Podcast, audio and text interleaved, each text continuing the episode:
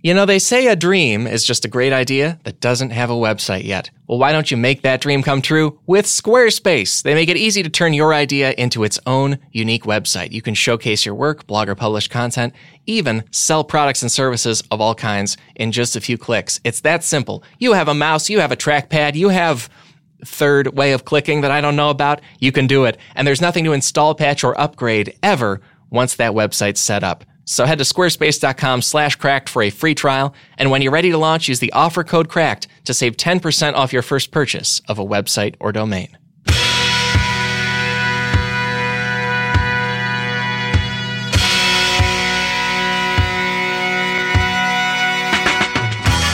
Hey there, folks. Welcome to another episode of the Cracked Podcast, the podcast all about why being alive is more interesting than people think it is. My name is Alex Schmidt, and I'm the head of podcasting here at Cracked. I'm also known as Schmitty the Clam, and I am also, also sick and tired of all these comic book movies being so professional. Come on, Hollywood. Why do, why do you keep recruiting competent, hardworking people and, and giving them sufficient budgets and being thoughtful about which stories you tell? You're too on the ball, you know? I mean, sure, sure, you blow it with Superman movies now. Those are really bad. But those are like sad bad, you know, sad bad. I want the good old comic book days of a Superman adventure being Superman versus Batman in badminton the racket sport. That's what I want. I want silly bad. Where do I get that on screen? Nowhere. Point is, you and me and the entire world world are in the orbit of the newish movie Avengers Infinity War and the entire Marvel structure that that built up. Uh, it's kind of like the Super Bowl, right? Like either you saw Infinity War or you know it happened and like a whole, whole bunch of people liked it. Because it's an institution at this point. Comic book movies are a slick, successful thing. Uh, Marvel's been doing it for at least a decade, and stuff like Batman's been doing it before that. We've also got Wonder Woman on the rise now. We've even got a ton of movies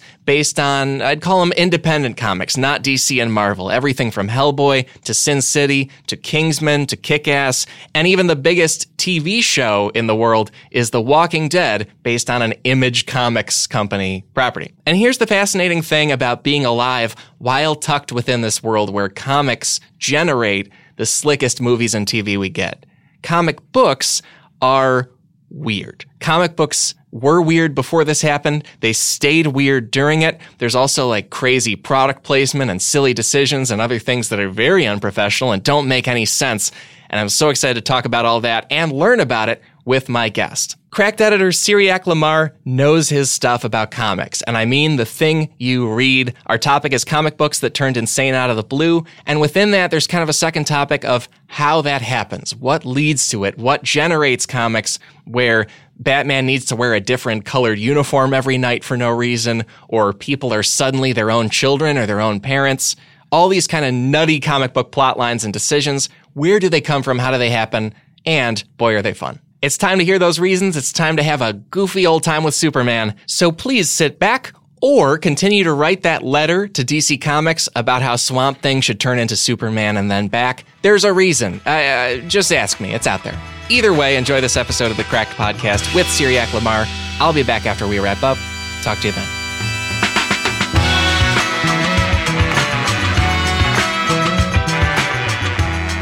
We are joined on the phone by Cracked editor, columnist, so much more. Cyriaque Lamar. Cyriaque, how are you doing? I'm doing fantastic today, Alex. Thank you very much Ooh. for having me on the podcast. I'm so glad you're on because we're talking about comic books that turned insane out of the blue or had just some kind of bizarre thing going on in the text because uh, you know so much about comic books. I think like I've learned a lot from you, even just about Superman and Batman alone, uh, from your work on Cracked. Uh, like how how did you get started reading comic books? How far back do you go? I mean, it goes back uh, actually to my mom. I give my mom a lot of credit for getting me into comics. As kids, uh, we read uh, Tintin comics. You know, the French wow. boy reporter who is always like fighting uh, opium smugglers or cobras or right. some combination thereof or a waterfall. Standard childhood, yeah. And so, in fact, we were, as kids, we, we read so many of these comics that we would name our Mickey Mouse puppet Opium because uh, we just thought it was a fun word and it kept popping up at the Tintin comics simply because he thought opium smugglers uh, so much. And after that, uh, I read the X Men during the big 1990s comic boom where you saw Jim Lee's X Men being the hottest thing.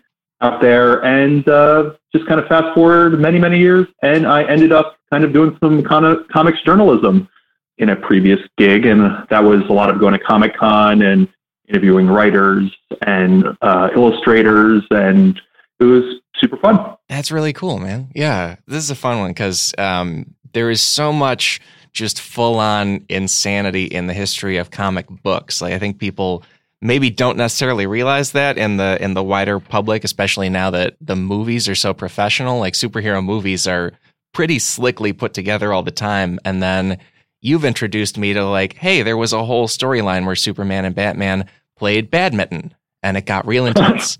precisely, precisely. Yeah. The kind of astounding part of the modern superhero phenomenon is due to the way that uh, Marvel was parceling out its movie rights in the 1990s uh, you had, for example, Fox making the X Men movies and Sony making the Spider Man movies. And this is because Marvel was having financial difficulties in the 1990s.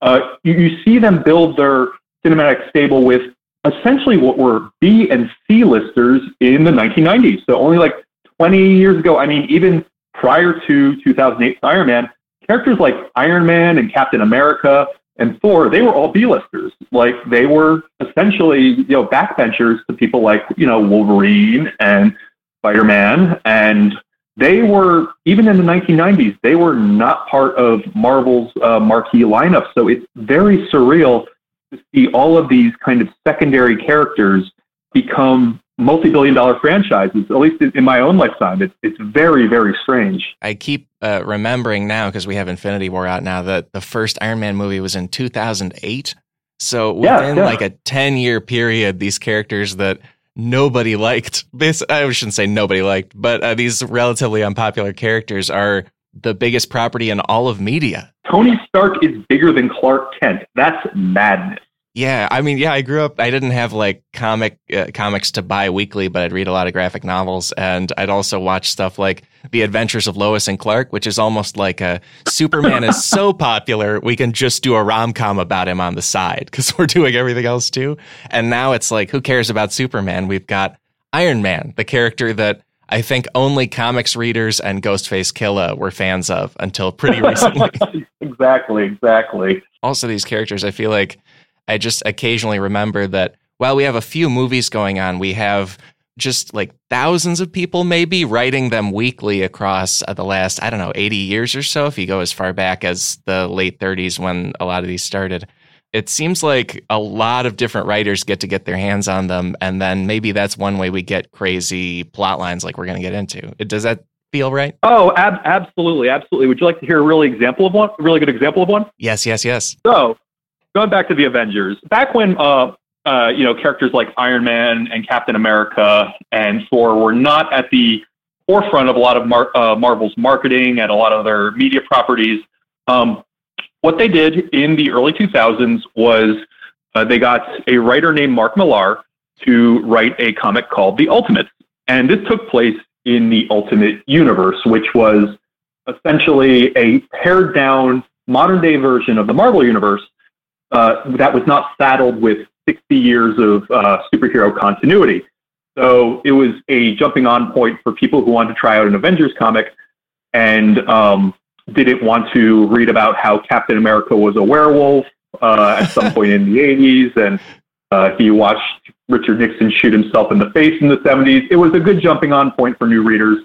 Kind of had a very um, Hollywood blockbuster sensibility with the artwork. For one thing, I, I have heard in general that Captain America like dealt with Watergate by quitting and becoming nomad and just like leaving the country. I didn't know he was also a werewolf later on. Was that like an American werewolf in London style thing? Uh, I think he was. I think werewolf serum was involved. Now, don't quote me on that, but there was definitely some werewolf serum. I think I don't want angry letters about the improper, you know, lycanthropic transformations of Captain America. You know, no, it was actually a curse when it was, uh, you know, when it was a curse and it was not werewolf serum. So, um, so what happened was uh, you had this comic that was uh, it was kind of also edgy, and Millar was known for uh, Millar, who actually he wrote the comics that were the basis for the films Wanted, Kingsman, uh, Kick Ass.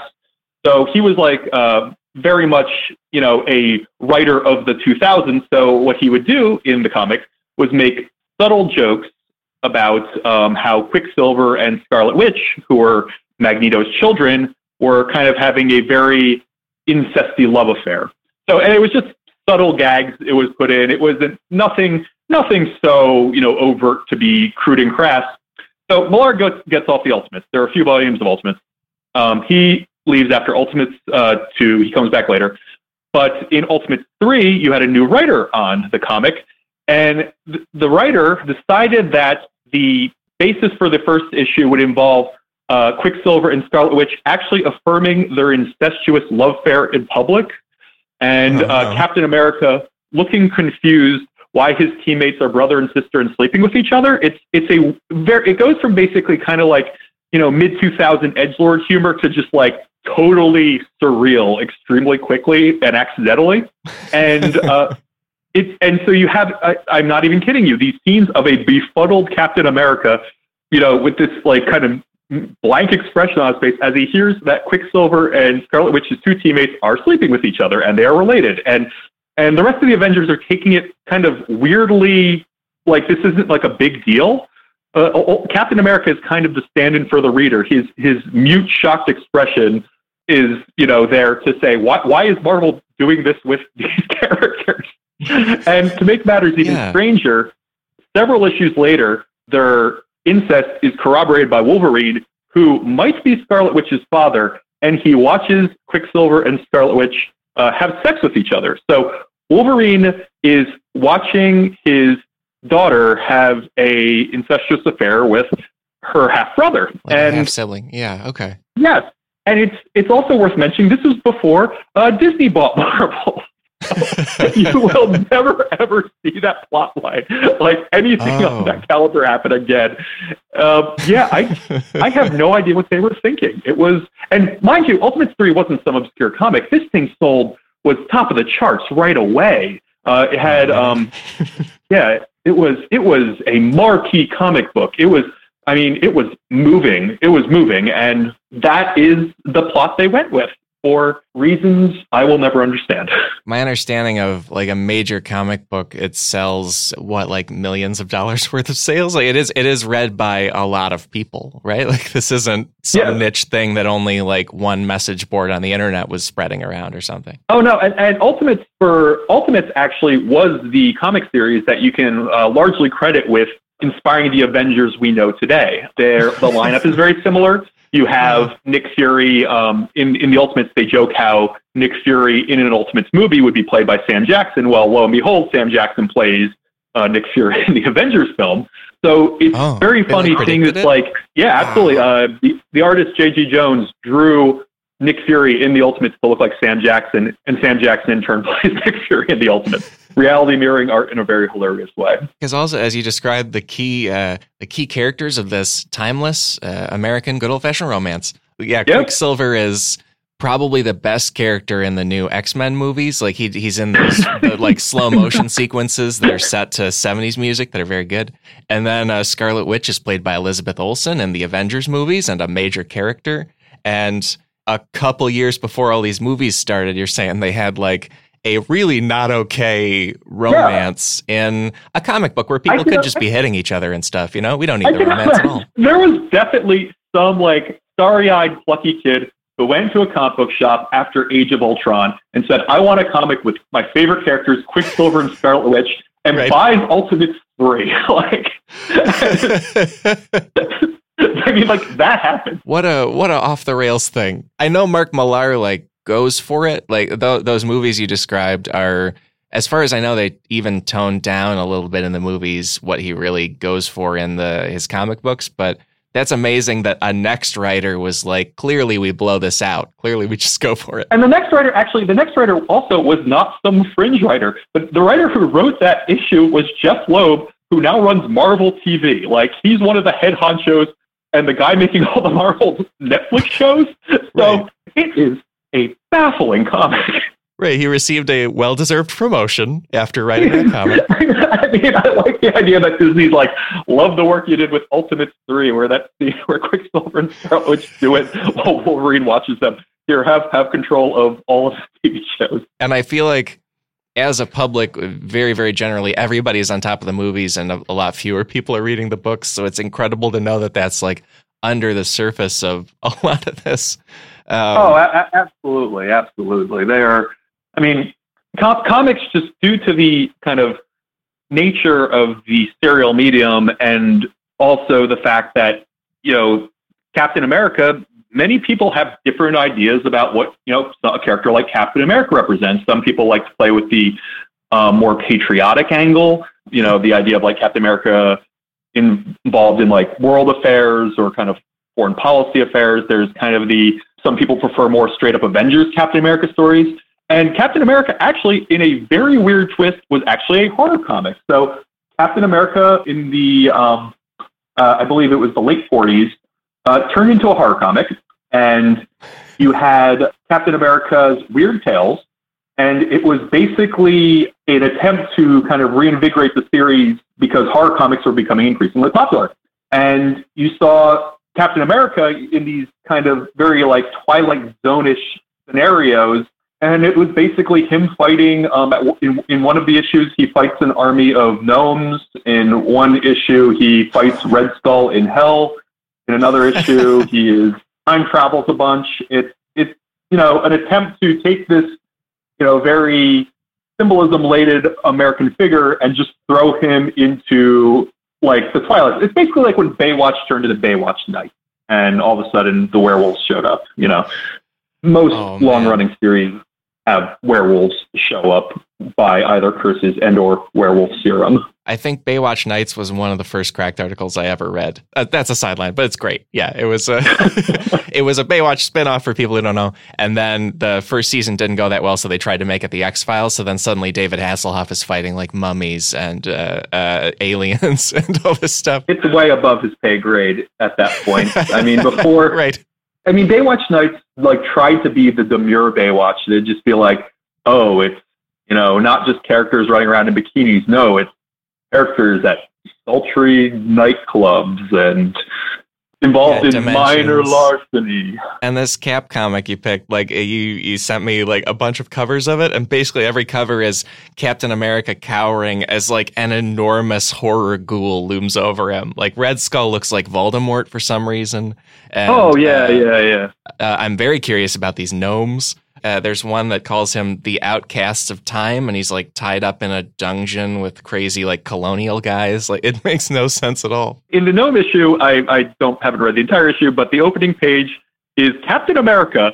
Uh, Professor Steve Rogers, teacher of English, faces a problem in ethics uh, class, uh, and a student is saying to him, "But Professor Rogers, you don't mean to tell us you actually believe the stories of Gulliver Travels." What was happening in that conversation?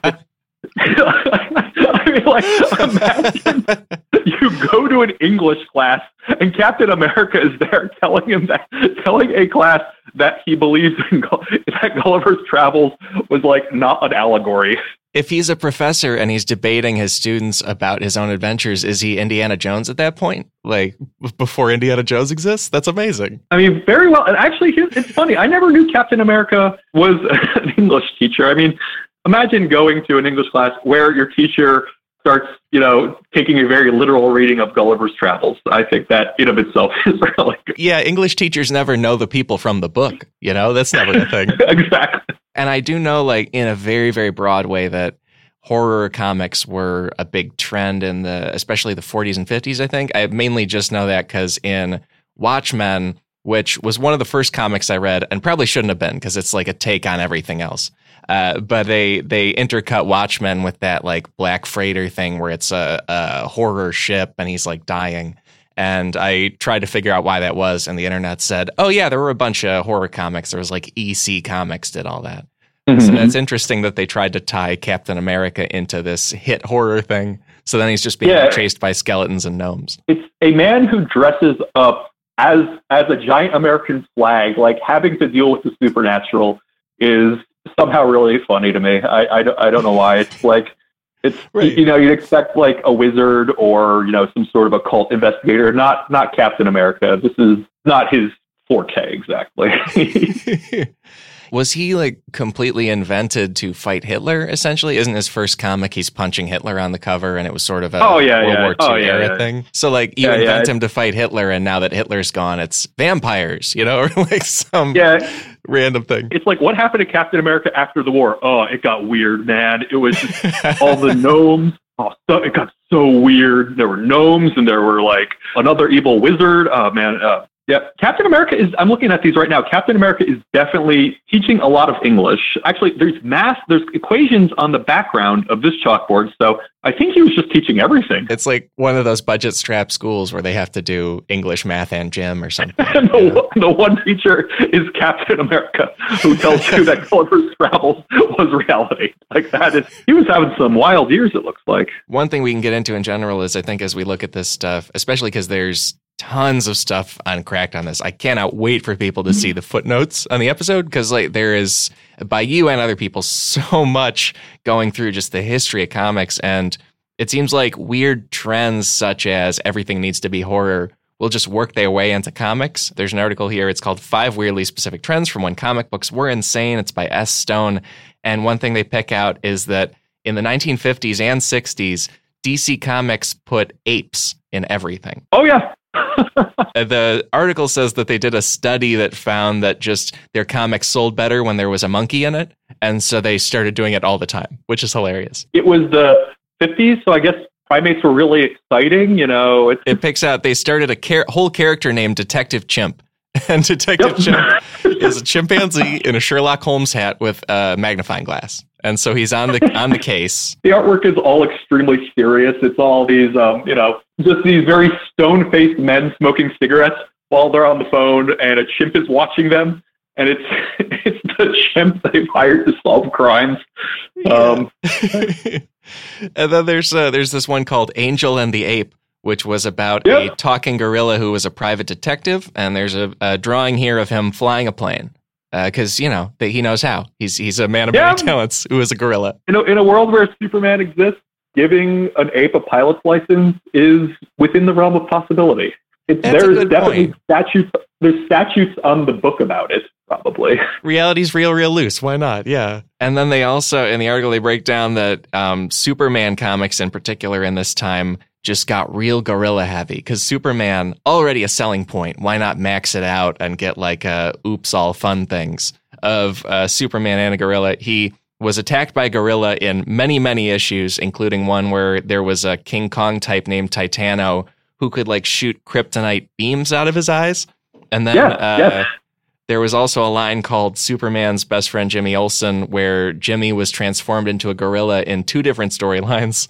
And then there's one where Superman's a gorilla. Uh, because j- just, we can't get enough. We can't get enough apes. We need it. Oh, it's it's it's true. Although I I think it I would be remiss if I didn't mention that in those Superman comics of the era, every other you know issue was Jimmy Olsen turning into something. It was like Jimmy Olsen turning into Superman or a giant turtle or a pizza or I mean Jimmy Olsen transforming into an object that is not a human being was something that Jimmy Olsen had to deal with nearly regularly. It was you know, it was like um, I don't know, vacuuming the house for the average human. You know, you maybe do it every once in a while, but like Right. It would be on his Yeah, no. calendar if it was like if he had Google Calendar, it would be like uh, 9 a.m. meeting, 10 a.m. I turn into a gorilla, uh, 3 p.m. I'm a book, and then yeah, yeah, back or something. 3 p.m. I'm a haunted book, you know, and Yeah. then and then by the end of the day, Superman is going to adopt me as his son, and I have to sleep at the Cave of Solitude. Well, with all this stuff, I always wonder uh, these old comics. I feel like they had such a thing of letters to the editor, especially Marvel. I feel like they really made a point of that. And I wonder how much fan letters drove this kind of thing. You know, like were people writing in and being like, we need more apes? Or was it just kind of like the people running the companies figured it out? I don't have an ans- an exact answer there, but I like to think Sure. that there was a child in the 50s saying, "Dear DC Comics, thank you for producing all of this ape-based content. It is really satisfying my urge for ape-based content." And you know, it's yeah, I don't, I don't know. I mean, like, I, I guess maybe it was, you know, maybe a byproduct of King Kong, because I mean, King Kong was a, you know, he was a pretty illustrious ape. It's true. Yeah, it was. I guess it was kind of the jaws of its time. Like suddenly everything was yeah. sharks after that. You know, yeah. One other trend. Uh, this is from it's five creepy superhero origin stories. The movies wisely left out by Maxwell Yezpitelok and Diana McCallum. I feel like they found a thing where in the 1980s we had all these sitcoms doing very special episodes, and then comics kind of did that too. I, I assume after the TV shows, because like if you if you know anything about sitcoms, they would advertise as a whole thing like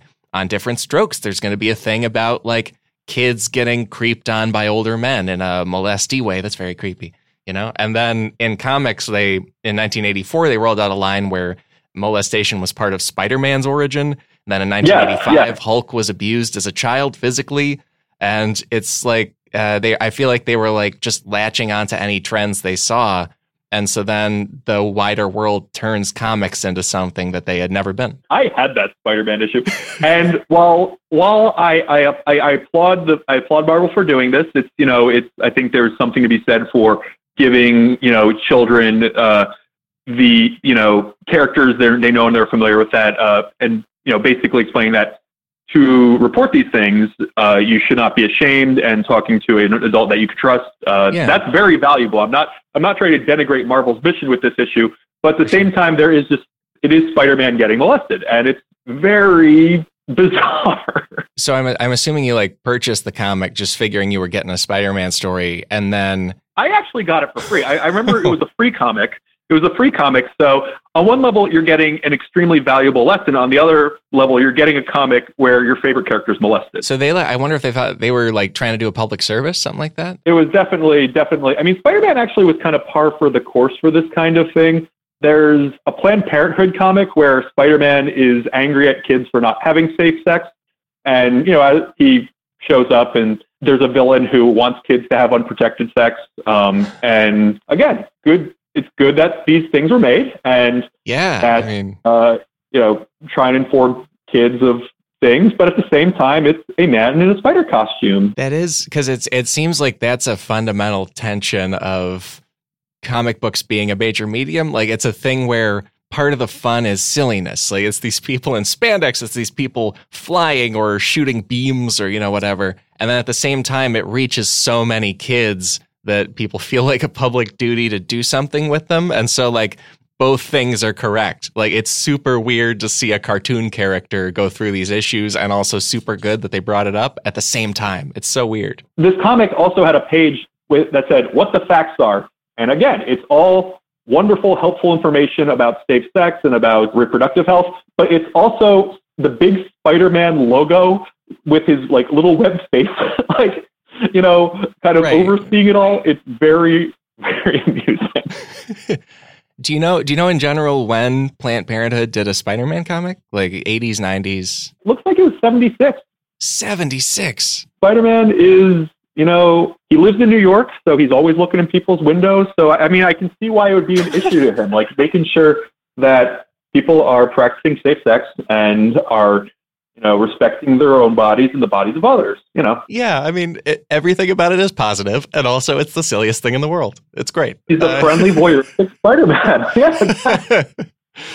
Seems like comics, uh, people have been conscious of them having some kind of social role for a long time. Like I know in a very general way about, I think especially in the 40s and 50s, there was suspicion of like, oh, are comics this menace that are like teaching our kids the wrong thing? And I think he picked out that between comics and the Batman TV show, they started to try to manipulate uh, like how society read the Batman and Robin relationship? Like, is oh, it uh, uh, uh, positive by their standards or negative? Uh, negative by their standards being gay.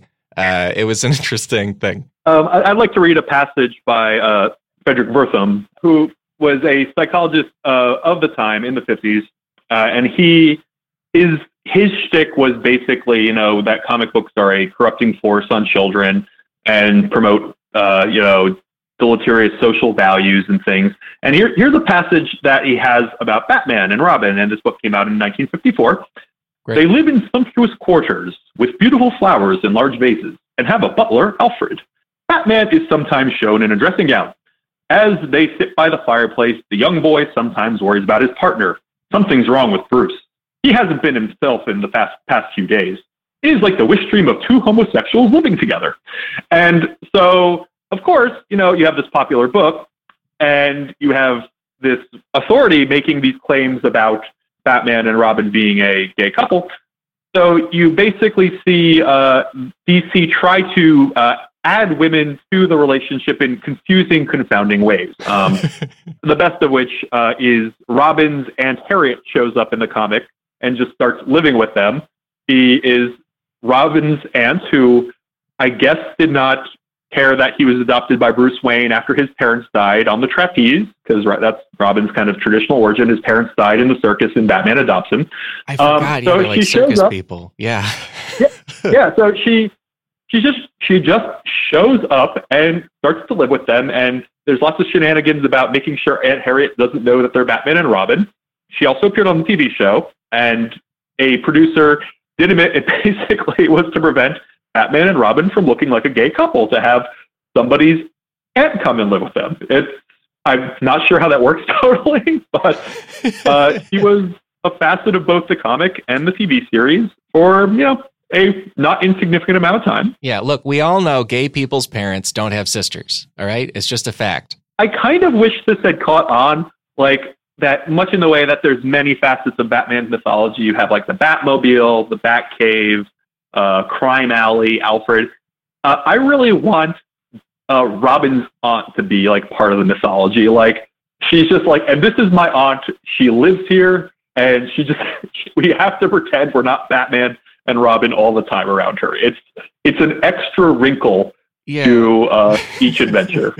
right, like, especially if it was like super growly Christian Bale Batman, and then just like someone's aunt walks through and he has to be like, uh, "I'm just uh, cleaning." I don't know. Like if in the Dark Knight it it became kind of like this big, you know, this big farce. Like you have the like A plot of the Joker trying to cause chaos, and then you have the B plot of Bruce Wayne avoiding his uh, nosy aunt and like assuming a like level of uh, disguises and uh, hired excuses to make sure she knows that he is actually Bruce Wayne and not Batman. Right, like it's like, do you know um the TV show Fawlty Towers, like the John Cleese thing?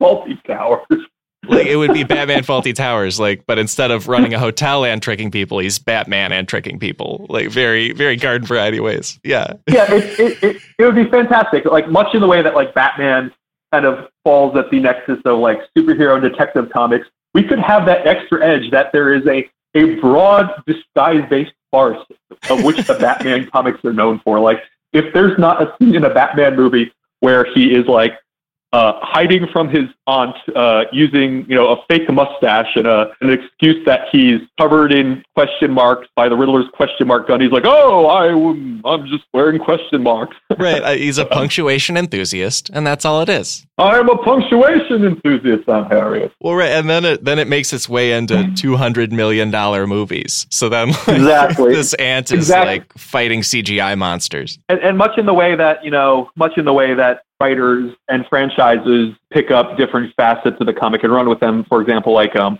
you know, Dark Knight did very much Batman, not so much as the detective, but more as kind of the vigilante character. Uh, you know, we're going to flash forward to like 2070, and Batman is known as that guy who just runs away from his aunt all the time. You know, the superhero aspect of him has been lost to time. And uh, you know, Crack 2070 is going to be writing an article like, did you know that Batman was actually once a crime fighter and not just a harried billionaire who ran away from the child who lived with him, that kid's aunt? Like, not even his relative, right? Just a a uh, random aunt is um, is vexing him wholesale, you know. Well, and I do, and I love that she exists because they needed to, in the real world, handle uh, basically politics. I mean, it, it's sort of values based politics, but it's what's out there. Oh yeah, and we you've picked out a couple other things in your articles. Like there's uh, one five superhero movie scenes they'll never let you see, where it's an '80s Hulk comic where uh, it's the '80s. We're still trying to figure out uh, uh, gay people's place in society. And so then the Hulk like almost gets attacked by gay people at a YMCA and only yeah. gets out of it by telling people he can turn into the Hulk because uh, he's he's a, a, he's not Hulk form when this happens. They're not like really bold dudes. It's an incredibly strange take on it because I feel like politics exists. You need to be a very thoughtful and wise person to deal with it. And then also there are these comic book writers who might not be just getting to draw answers to it. I don't remember the timeline for that issue, but I feel like that was definitely like a kind of uh, aesthetic you'd see in movies like Cruising, which is like, you know, a lot right. of times just being like gay men trying to enjoy themselves and meet other gay men so that they can have relationships and not feel persecuted into like you know, leather daddies. And like, that, I mean, that stuff is an aspect of, um, you know, certain communities, but at the same time, like it's, you know, this very, um, pulpy distillation of that kind of aesthetic, you know, the, yeah. the new, you move to New York and, and everybody is just like, you know, wearing, you know, you know, motorcycle jackets and, you know, little little leather caps and whatnot. Right. It's like it's all this comic book writer knew about it, so then he drew it for fans across the country. it's really exactly. Weird. It's the Hulk really, really, really pushing progressive issues forward. That that that incredible Hulk. And then other writers uh, across characters try to take on other parts of politics. And you found uh, it's an article he did called "The Five Most Insane Celebrity Comic Book Cameos," where again in the '80s, what a freewheeling time uh, the Ayatollah exists in real life, you know?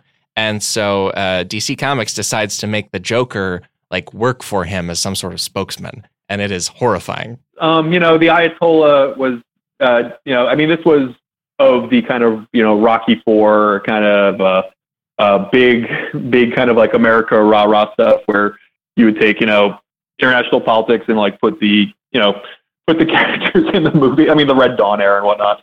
But right. the Joker, the idea of the Ayatollah being like, yeah, I work. The Joker works for me now. This this wacky clown is now my spokesman, and, and I'm I'm I'm in cahoots with him.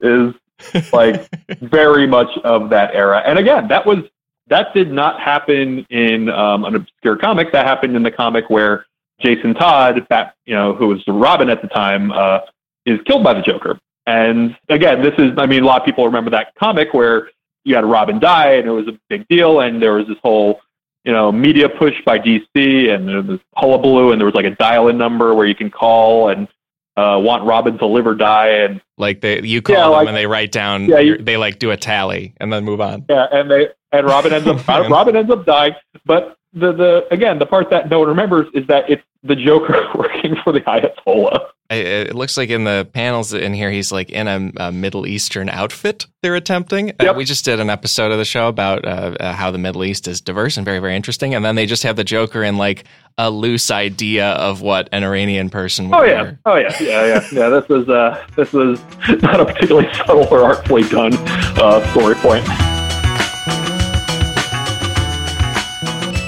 Support for today's show comes from our good, good friends at Squarespace. I don't know how you use the internet. Maybe you use a computer. Maybe you use a phone. Maybe, again, there is some third way to get online that I don't know about. I talked about clicking with a third thing before. Now, using the whole thing. Is it goggles? You know, you're in the future. Well, with beautiful templates created by world class designers, Squarespace makes it easy to turn your idea into its own new, unique website. You can customize everything about it from the look and feel to the settings and the products. Maybe you blog, maybe you do photography, maybe you just want to say, hey, this is my resume, this is me, this is who I am. Squarespace is built for everything you could need to do online. And you're just a few clicks away. It's that simple. It's dragging and setting up and people love it. They can also use Squarespace's analytics to track the growth of that website to see where it's getting, who's checking it out. There's nothing to install, patch, or upgrade ever. It sort of builds itself. And if you do have a question, Squarespace's award-winning 24-7 customer support is there to help. So head to squarespace.com slash cracked for a free trial. And when you're ready to launch, use the offer code cracked to save 10% off your first purchase of a website or domain. That's squarespace.com slash cracked. Offer code cracked. Hey there, person. How often do you think about your socks? Well, if you're like I used to be, eh, probably not much. But I recently discovered socks that they changed the way I'll think about socks forever in a few different ways. They're from Bombas, and they're the most comfortable socks I've ever worn. I've got some high ones, so they're dressy and they're like fun patterns. I got some low ones for working out at the gym, and they all have this really fun, like arch support honeycomb webbing stuff on them. I didn't even know socks could do that. We're talking a lot about Iron Man today. It's very Iron Man. If Iron Man had socks, they'd probably be these. Also, there's many, many colors and patterns and styles, so whatever you like in a sock, style wise, you can get it from Bombas. And here's the best thing about them, in my opinion, because for every Bombas purchase you make, they donate a pair of socks to someone in need. And they've donated over 7 million pairs of socks so far. They had seen studies and heard reports that people who are in homeless shelters ask for clean, new socks more often than any other thing because you need them every day. You feel really strange without them. And so Bombas is out there to meet that need while also hooking you up with amazing socks and letting you be part of that work. So, what are you waiting for? Buy your new socks at bombas.com slash cracked today, and you will get 20% off your first purchase by following that link. That's a deal. That's bombas, B-O-M-B-A-S dot com slash cracked for 20% off, B-O-M-B-A-S dot com slash cracked. That also leads us into uh, a few different comics trying to tackle uh, a notable event called 9-11. This was not yep. Necessarily handled super effectively by everybody. There's one article here, five disastrous attempts at political commentary in comic books. And uh, they have a Spider Man issue here that was right after 9 11, and they just did like a blacked out cover, you know, as like, a, oh, we're, yeah, yeah, grieving, yeah. and that's very sad. So that's fine. And, uh, and then within the comic, Spider Man goes to ground zero and finds like all of Marvel's villains also mourning because they're so upset. Yeah, I get what they were trying to do there. I understand that they were trying to say that, you know, this is a um, collective moment of grief for America. I get that they're saying, you know, it was, you know, kind of working with some, you know, symbolic. Uh, the, the the premise of the villains is definitely symbolic. Um, I mean, that's how I read it at least because uh, Magneto destroys New York several years later uh, in the in New X Men. He just he just totally destroys New York. He like kills everybody. Like it's um it's so and Magneto. Uh, if I remember correctly, yeah. Magneto is there. Um, yeah, the villain the villains here Doctor Doom, Kingpin, Juggernaut, and Magneto, and like we get that Marvel wanted to say 9/11 is so terrible, even villains would be opposed to it. But also, then throughout the comics, they damage New York quite a bit. like oh yeah, yeah. Magneto, Magneto totally destroys New York several years later. It's from the release date of that comic. And Doctor Doom, I think, is notably crying in that comic. And I mean, Doctor Doom doesn't cry at anything. That's not within Doctor Doom's. Tears are not within his power set because Doctor Doom is awesome. right. He's. I, yeah. I feel like maybe more than any other art form that exists. Like comic books are are really really not well built to deal with war or like a like a a violent explosive tragedy because they're full of violence and explosions all the time. Like that's what they trade in. And so they really don't have a way to like ramp it down and oppose that, you know? It's really weird. That is like the central tension in a lot of comics. It's the um, trying to take these totally uh, outlandish uh, outlandishly garbed characters um, who also uh, mean a lot to a lot of the readers. You know, they you know these characters have been around for decades, but also to tell compelling stories that use international um, you know international news and um, you know provide stories that uh, address you know affairs in the world. It's basically like how on The Simpsons when you had the kids. Uh, they're doing the folk group for the kids, and it's like, oh, you want yeah.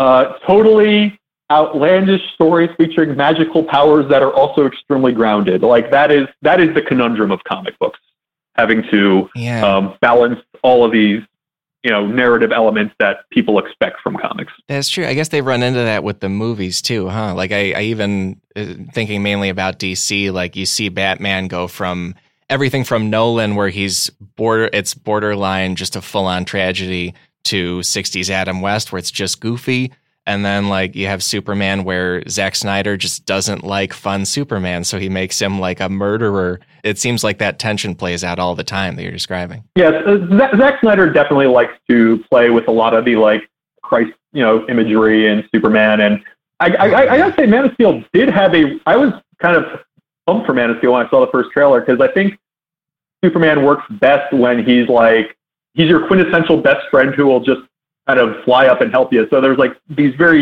you know, Americana looking visuals. But Superman actually, Superman at the beginning of his career basically fought gangsters and like corrupt business officials. Like there was definitely a very hard socialist edge to Superman. Like he would be like, oh, he's these jerks are trying to bust up the union, and then he would just like go in and beat up everybody. He would fight for unions. Oh, that's uh, that's Superman really definitely had yeah. Superman definitely had like a strong uh, workers' rights element, uh, which you know leans into the I think backgrounds of the creators of Superman. I'm not particularly uh, super well versed in that, but that's from what I understand. Yeah, that's really interesting. And it, well, it seems like all of these political plot lines are very driven by like just the individual creator working on it. Like I, I don't get the sense that there's a lot of there is editorial oversight, but there's not a lot of checks on like just people's own personal politics going into a comic. Uh, like oh, yeah. disastrous yeah. attempts at politics article, they pick out uh, a storyline from an arc called Superman Grounded, where uh, Superman decides to just walk around and talk to people, right? No powers, just thinking, the thing we want.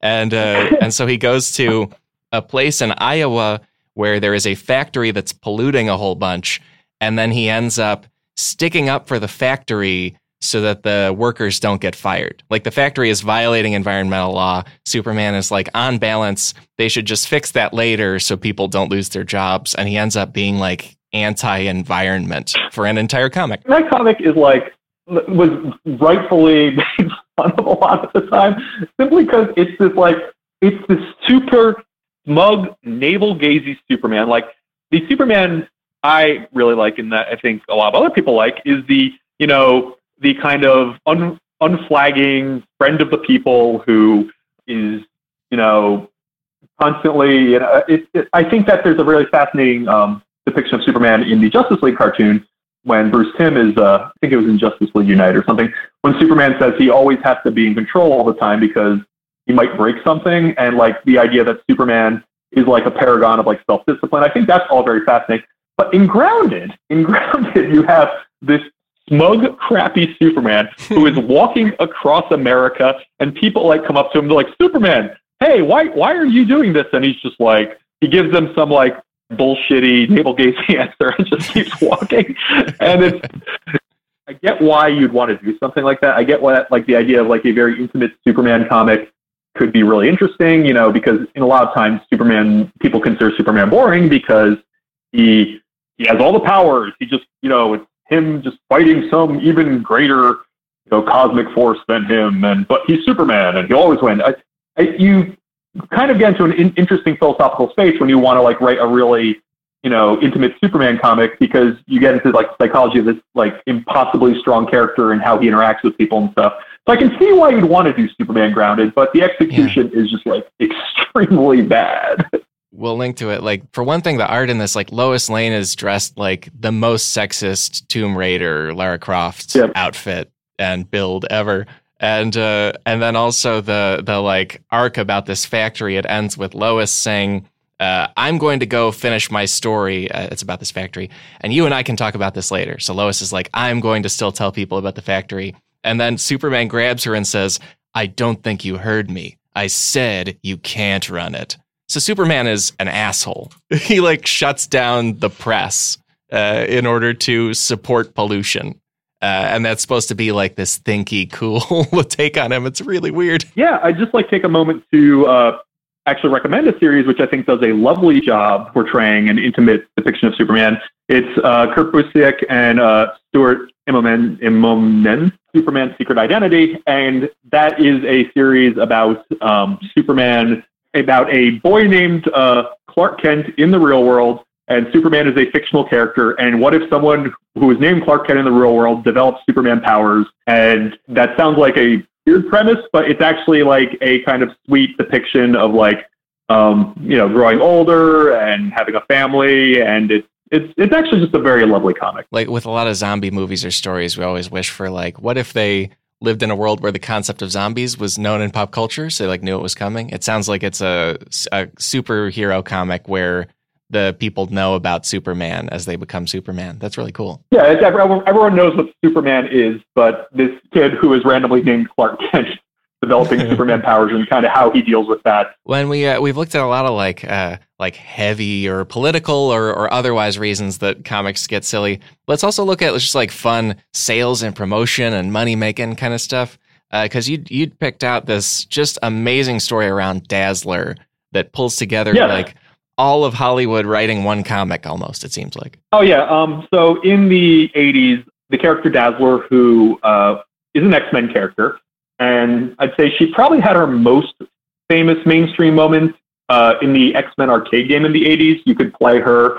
It was like her, Storm, Colossus, Wolverine, Cyclops, blah, blah, blah. And she notably was one of the characters you could play. Uh, she hasn't been in any of the movies yet. She's always kind of been this like tertiary character. But, you know, in the 80s, what Marvel wanted to do was have a project with uh, Casablanca Records, which was a big uh, disco label, and they, Casablanca did also uh, movies as well. And they wanted to create this big kind of multimedia sensation called uh, Dazzler, and Dazzler would basically have someone like playing Dazzler in real life, and there would be Dazzler movies and Dazzler albums, but Dazzler would also be a comic book character in Marvel Comics. And you had a scenario where uh, Jim Shooter, who was the editor in chief, editor in chief Marvel Comics, uh, actually ended up writing a pitch for a Dazzler movie. I'm just going to paraphrase from his blog here.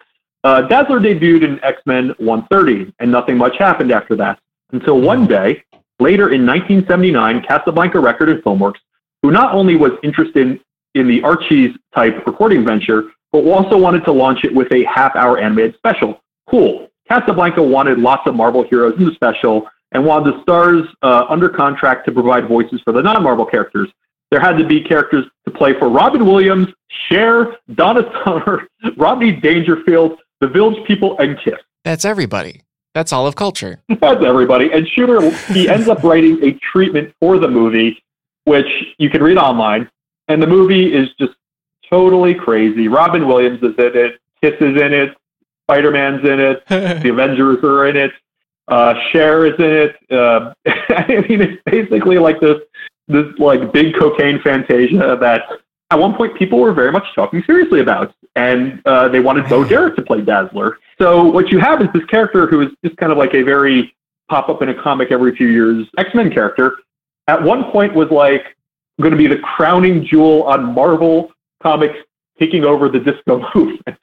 and also, too, to make things even crazier, um, the original artist, John Romita Jr., for Dazzler, uh, who drew some of the concept art for her, he uh, drew her to look like Grace Jones.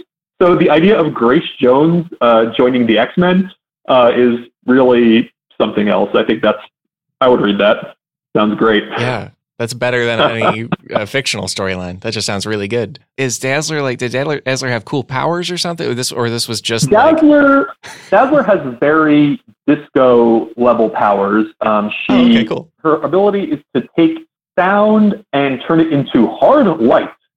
So it's basically among mutant powers. It's not a really cool one. It like it. Yeah, it has like you know I guess battlefield utility, but you can blow stuff up with hard lights but you can't. And like, I guess she made, oh, she made sound shows. That's what she did.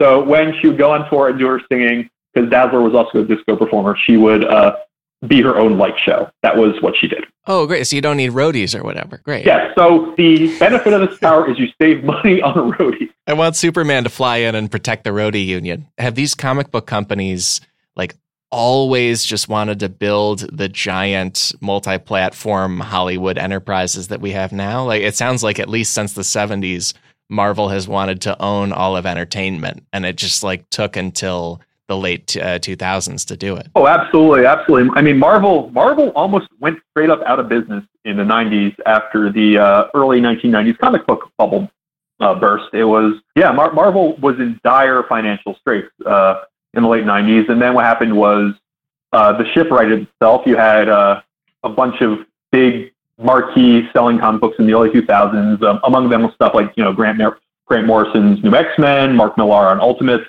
Uh, these big kind of like era-defining um, comics yeah. that had turned the company around. Then they got bought by Disney, uh, and you know it's you know they Iron Man started was showing like promise. So the Marvel experiment is it's kind of funny to think it's been like decades in the making to get to where it is is now, and it's very bizarre to see in one's lifetime, and very bizarre as somebody who remembers when like Iron Man was just like a nerdy character nobody liked. Yeah, like I we mentioned it before. I don't know if people realize like if you listen to Ghostface Killah albums, his other alias was Tony Starks, and he would have like bits of clips from Iron Man serials And I listened, started listening to him before the Iron Man movies, and I was like, why is he way into this random robot from from comics? That's really weird.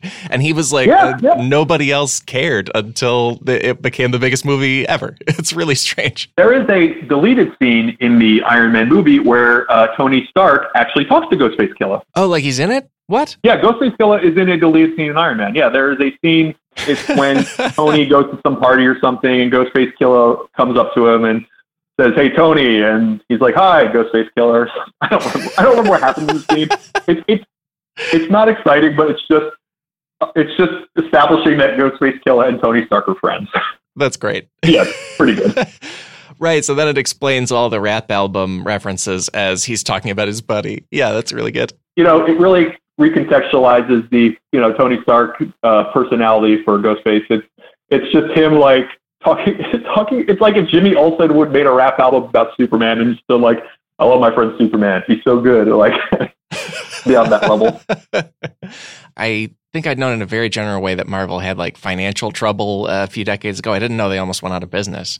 Um, yeah, yeah. But we've got a lot of things here about product placement in comics and like it, not just not just like they're holding a can of Pepsi or something, but like their entire storylines and entire books built around putting a specific product in front of you all the time and making the product the hero.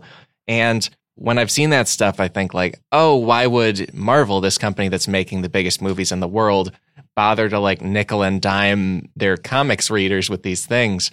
Uh, maybe it's because they're like still spooked from that time they almost went broke. Like they just want to keep making as much money as possible. Well, the comics these days, I feel like, are kind of like Marvel's IP incubator. Don't get me wrong, you have a lot of good comics being written by Marvel. You have a lot of uh, good writers. Uh, I, I've been enjoying Saladin Ahmed's uh, Black Bolt oh, cool. series. Uh, uh, I'm just throwing out some recommendations. Um, no, we can we can link all of them. It's great. Saladin Ahmed, it's about Black Bolt being you know of the humans being trapped in prisons. Good stuff.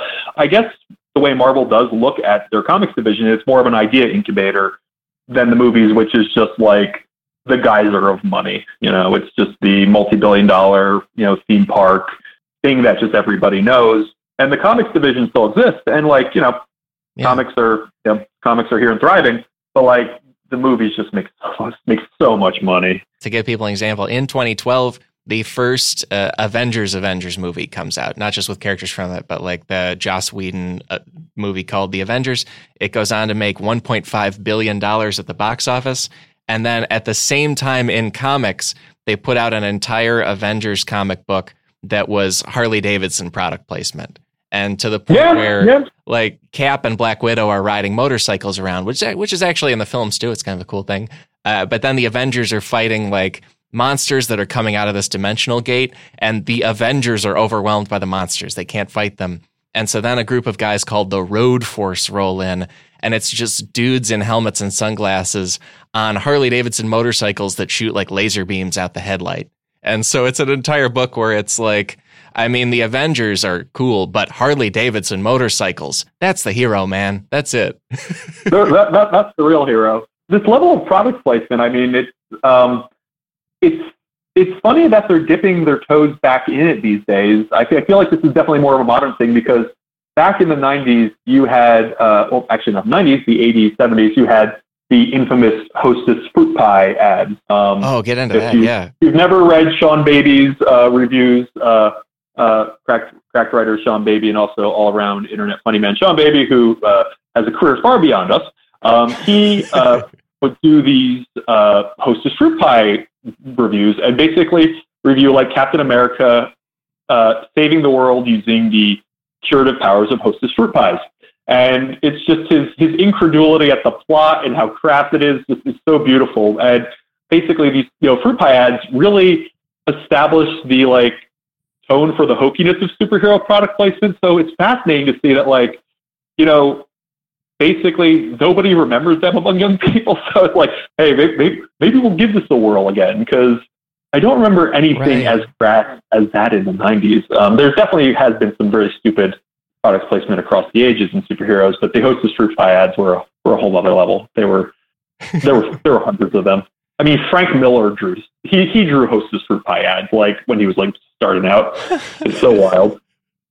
that was like the way in was drawing the packaging of a, a treat. yeah you had to you had to like genuflect before the altar of pie man it was you had to you had to do that it was yeah you know the the again to you know illustrate how weird comic books are you know the idea that to really hit it big, you have to do a fruit pie ad first. Because everything you said, like, th- there's an entire article here by Sean Baby on Cracked called Six Insane Batman Comics, courtesy of Tasty Hostess Cupcakes.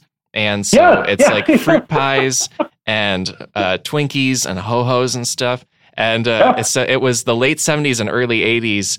Ba- apparently, basically all of Batman comics were a large commercial for Hostess. It was just a thing. And so they would invent entire villains that just existed in these like ads for treats.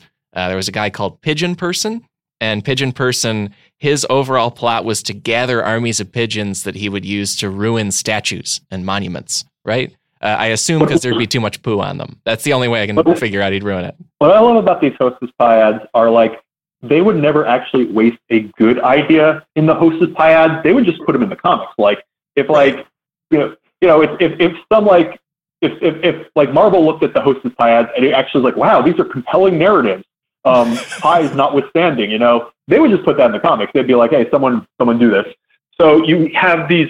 You just have like the Friday at five o'clock plot that Marvel is just voting. It's like, oh yeah, there's a pigeon, and you know, there's pies and make that into a comic.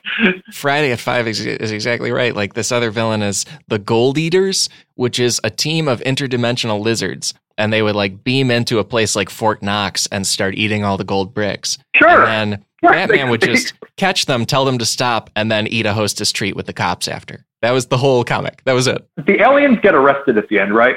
So I'm looking at this. Uh, we've got the uh, Batman and the cops have caught the gold eaters in this like vault of gold, and then they're like, "Hey, gold eaters, what if you instead eat these golden Twinkies?" And so then the gold eaters so, say, "Earthling, those golden bars you call Twinkies cakes are truly delicious, creamed filling too." And then at the next panel is the gold eaters just leaving and saying, "Thanks for the Twinkies cakes," and also like Twinkies is in bold every time. I just want to say that like the lettering is bold.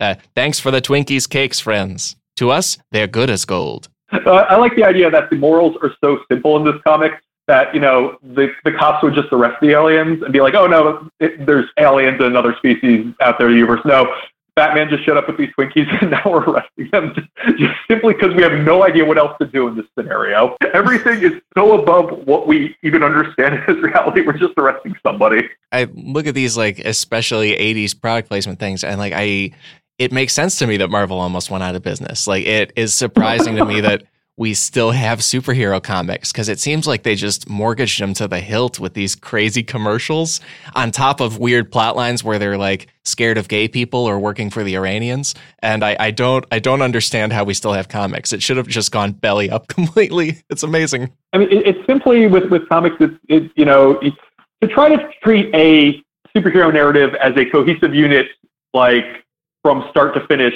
that's that's more of a historical exercise. Like at that point, you're just an right. archaeologist, man, because these characters have so much history. You simply have to wait for someone to have like a good idea with like a character, and take that character and have the audience care about them again. A good example is something like Ed Brubaker uh, on Captain America. Uh, he wrote the Captain America comics, and they had a very kind of espionage spy bend to them, but also like tied very much to like current affairs, and there was like lots of uh, lots of like uh, you know allegories for things and wacky stuff like that. He took that and like you know what was considered a hokey character, and I mean his work on Bucky uh, as Bucky and the Winter Soldier, like that is now in the movies. That's now how people think of Captain yeah. America. It sounds so weird, but you just have to wait for someone to come along and have a good idea. And yeah, there will always be Superman comics. There will always be Batman comics. But you know, at maybe not as prominently in 10 years. it's like, you know, Marvel keeps walloping uh, uh, DC in the movie front. right, right. Well, and and you mentioned earlier too that like uh, the companies seem to think that comic book wise, fans don't remember all this crazy product placement you remember, and so they're doing it again. Yeah. Like uh, recently, there was a run of uh, Iron Man issues where he teamed up with the M and M's, and so the uh, like the red M and m and the yellow M and m receive Iron Man suits from Iron Man, and then like fight alongside him, uh, which is just a full on commercial for candy. Like it's not even a story. Uh, and then also last year, Marvel was about to do a whole line of comics with Northrop Grumman, the defense industry contractor, uh, and only didn't do it because there were a bunch of uh, there was a bunch of outcry and protests on the internet. Uh, but they were going to do a thing where like a team from Northrop Grumman keeps saving the day in the way that uh, the Avengers can't, and then also build in ads where the ad is like a, a split page where one side has an Avenger and it says Dream, and then the other side has a guy working for Northrop Grumman in real life and says reality. And it's just an explicit, like, it's, it's not even selling Northrop Grumman products. It's like, come work for Northrop Grumman person reading the comic. Uh, and then people found it gross and they didn't do it. But that's about the only time this has not happened in comics. It seems like they go for it all the time. Alex, I got to say, I actually really enjoyed the symbolism in the Iron Man M&M ad you just described to me. I mean, there's really a yeah. really important message about weakness. For example, like Tony Stark is the man inside the suit, and the M&Ms are just chocolate on the inside, and they are oh. soft and malleable. It's it's really a beautiful kind of parallel yeah. set of problems these characters have. So I could see why they would be friends. I could see why Tony Stark would befriend an M&M. Your mailbox is just like filling with checks right now, isn't it? M&M Mars sends me candy loot. Yeah, that's every time I uh, talk about the deep philosophical uh, ramifications of M&Ms. One other big trend that makes comics insane, uh, and we've talked about it a bit in some other ways, but movies happening and then the comics trying to like catch up with them. And you'd mentioned that in one comic, Nick Fury is they say like Samuel L. Jackson will definitely play me. Uh, but then also they did some like tricky writing to make Samuel L. Jackson canon, right? Like they had to work it out a weird way. Going back, uh, you know, earlier in our conversation, I mentioned the Ultimate Universe, and the Ultimate Universe was the pared down version of the Marvel Universe that was for new readers, and then you had the regular Marvel Universe, which was again, you know, all the decades of continuity. And so Nick Fury in the regular Marvel Universe is a like, you know, grizzled cigar chomping kind of uh, military dude who has an eye patch, and his it turns out he has a son out there who looks exactly, if not similar to Samuel Jackson in the Avengers. So you had the Ultimate Universe inspire the movies, and the movies in turn made the Marvel Universe have to change their Nick Fury. So now it is a uniform Nick Fury across the board, and that Nick Fury is basically the kind of omni Samuel Jackson. Right, because he, yeah, and initially in the comics he was uh, a white person, and then also I think there was like some kind of movie where David Hasselhoff played Nick Fury, and so then yeah. the comics started we, to draw him looking like Hasselhoff. I mean, right now, right now, like David Hasselhoff is like the rogue multiverse Nick Fury. Like, like right now, that every all the Nick Furies look like in a universe of Samuel L. Jackson's, there is one David Hasselhoff. Like, and it's it's a very stupid adventure. And it uh, will also lead to even crazy entire storylines. There's a cracked article here. Five absurd ways comic books have resurrected dead superheroes by Diana McCallum. And a couple of the ones in here are specifically just to make TV or movie changes work in comics. Uh, one of them, we had talked about Aunt Harriet being the uh, sort of resolver of Batman uh, values issues. And apparently, the writers of Batman comics at the time, uh, when Aunt Harriet was introduced, they also put her in the comics. And then they realized that maybe they didn't need Alfred because, like, story wise, they kind of do the same thing. And so they decided, oh, let's get rid of Alfred. And so they wrote a comic where Alfred rides in on a motorcycle to help Batman and Robin and then is crushed by a boulder. Uh, which is very Indiana. We keep finding like Indiana Jones stuff in this. I don't know how. Uh, so then Alfred is is killed by a boulder, and then later writers decide actually we want Alfred back. And so what they do is Alfred is like essentially dead, but somehow on his deathbed. And then he loves Batman and Robin so much, like his heart wills him back to life and he won't die. And so then just suddenly there's a whole nother storyline just to bring Alfred back again because the writers are just like, eh, I don't know, what do we do after after TV and movies does a thing? That is so cold. Killing Alfred with a boulder. I mean, like that. That is yeah. unnecessarily brutal. Like Alfred, who's this like very proper man, is just like splattered. That's I would expect Alfred to be like killed with a penknife or something, like a boulder. That's utterly brutal. Yeah, he should be killed in like a British duel or something, right? He like should choke on fancy. a box of Weetabix or something. Like, no, it's it's a boulder. That's horrifying. Now you're getting Weetabix checks. How much more profit will there be? Big Weetabix. There's also this is one other thing from that Diana McCallum article. It's probably the most intense one of these. Uh, so it's a whole Spider-Man storyline where um, out of nowhere, Spider-Man has to fight a villainess called the Queen that had, had never been in Spider-Man comics, and the Queen has like a bunch of kind of nebulous mystical insect powers. There's also some like weird uh, romance stuff between Peter Parker and the Queen. And then eventually she basically mutates him from being a human into a literal giant spider, like an actual big insect, uh, sort of like the big spider in Lord of the Rings or something. And then uh, somehow the spider dies and human Peter Parker like births himself out of the spider's corpse this sounds insane. It's because it's what happened and uh, in the comic. And so he like bursts himself out of the spider's corpse and then it uh, still has all his memories and stuff. It's just like he's back, except the one change is now webs shoot out of his arms instead of him needing like devices attached to his arms that shoot the webs. The entire reason they wrote this whole insane uh, Cronenbergy arc in Spider-Man comics was because in the Tobey Maguire Spider-Man movies, they had let him just start shooting webs out of his physical wrists instead of needing gadgets. And so that happened in the movies, and then the comics were like, "Great, we will retcon this with just the a really disgusting, strange story." Uh, movies used to try to kind of like sync up a big a big comic arc with like the release of a movie. Like maybe there'd be like a big X Men arc around an X Men movie, there'd be a big Spider-Man arc to like try to capitalize on the newfound fans that the, the movie might, you know, make. Uh, but eventually, I, I think they just stopped freaking caring. So this is how you have like arcs like this. It's like kid goes to the comic book store again. It's like I want to read a Spider-Man comic, and he gets this like body horror like scenario where like Spider-Man like now can fire webs out of his wrist. Somehow, an idea of a teenager building a a device that shoots adhesive is somehow more outlandish than a guy getting spider powers. Like they, I was, it's like, oh, you know, we can't have the wrist, the wrist shooters, but but we can have like, it's like, no, it, it that actually is plausible. The Spider-Man aspect of it is totally fantasy. Come on, guys, you know, give them some right. shooters. Let's yeah. be realistic with our everything going on in comics. Yeah, exactly.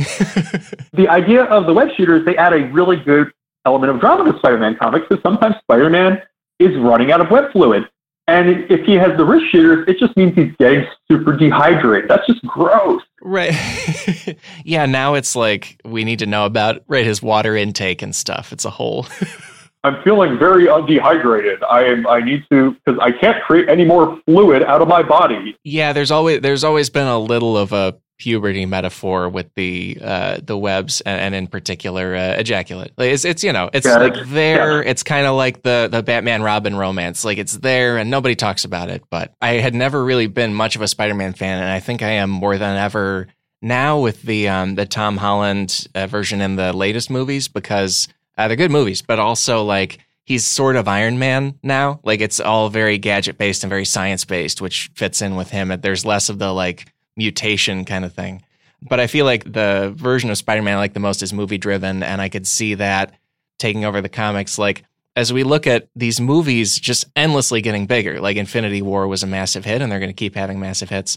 Are the movies going to wipe out this comics weirdness? Like, are we going to get to a point where the professional Hollywood work is so huge that the comics just aren't that strange anymore? Like they just kind of get that worked out too? I wouldn't say so necessarily because, again, the comics are the ideas incubator. Like the comics, in many cases, can do weird stuff because they are not exactly like, for many people, they're not the mainstream face of the franchise. That's what the movies are.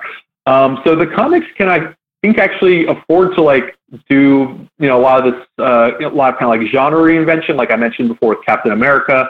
I mean, in one of my favorite comics is um, Peter Milligan and Mike Allred's uh, X Force, uh, which is basically in the in the early 2000s. Uh, X Force was a very kind of classic X Men spin-off series. It was like like buff characters fighting crime using mutant powers, and then out of the blue, it became a series on um, a very like pop art, beautifully done pop art series on like the nature of celebrity and like basically mutants being on reality shows and they're all just like they're all just partying all the time, and it's it's such a like bizarre tonal shift. That's like one of the things that got me back into reading comics after a few years of hiatus.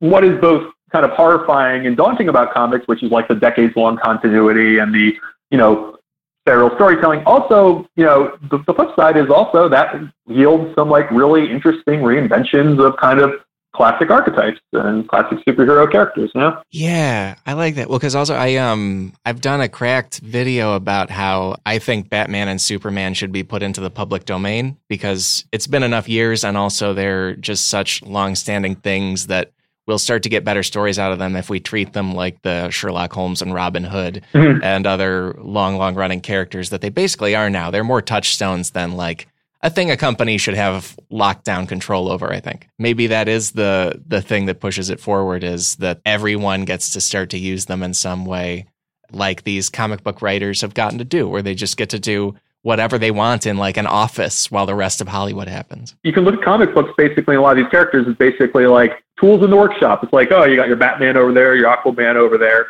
And like, you know, on a certain level, you have to respect what's, you know, come before you and like not totally fly off the rails. But at the same time, you know, it's a lot of room for doing wacky stuff is within these characters. I think a lot of, uh, writing a lot of interesting stories. And yeah, you can invent your own superheroes. But I don't know. I think at the same time, like starting it's always interesting to have a protagonist everyone knows and kind of uh, put your own motif on the character, you know. And the best motif to use? Badminton. Let's see him play. Aquaman, get your racket. We're doing it.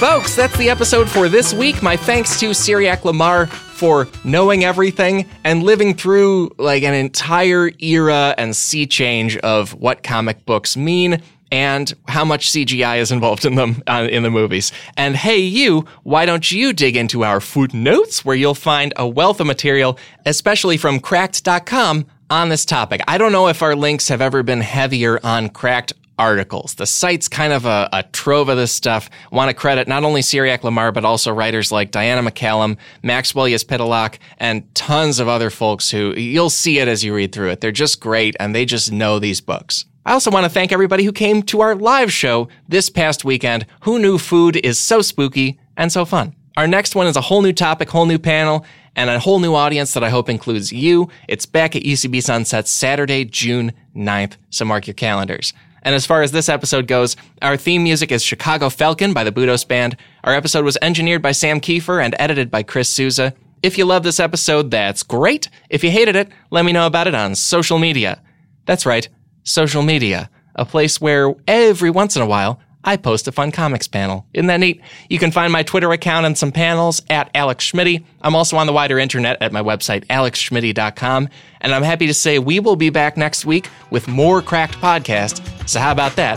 Talk to you then.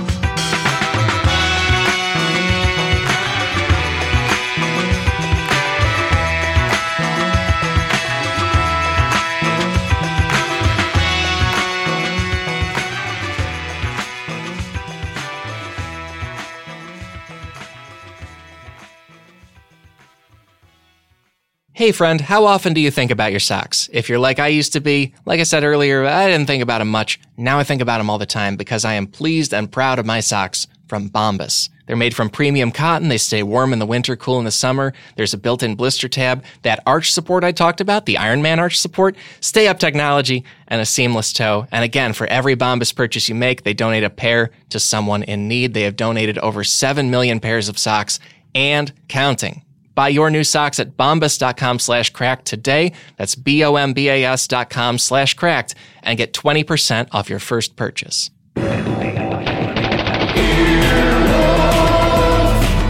This has been an Earwolf production, executive produced by Scott Aukerman, Chris Bannon, and Colin Anderson.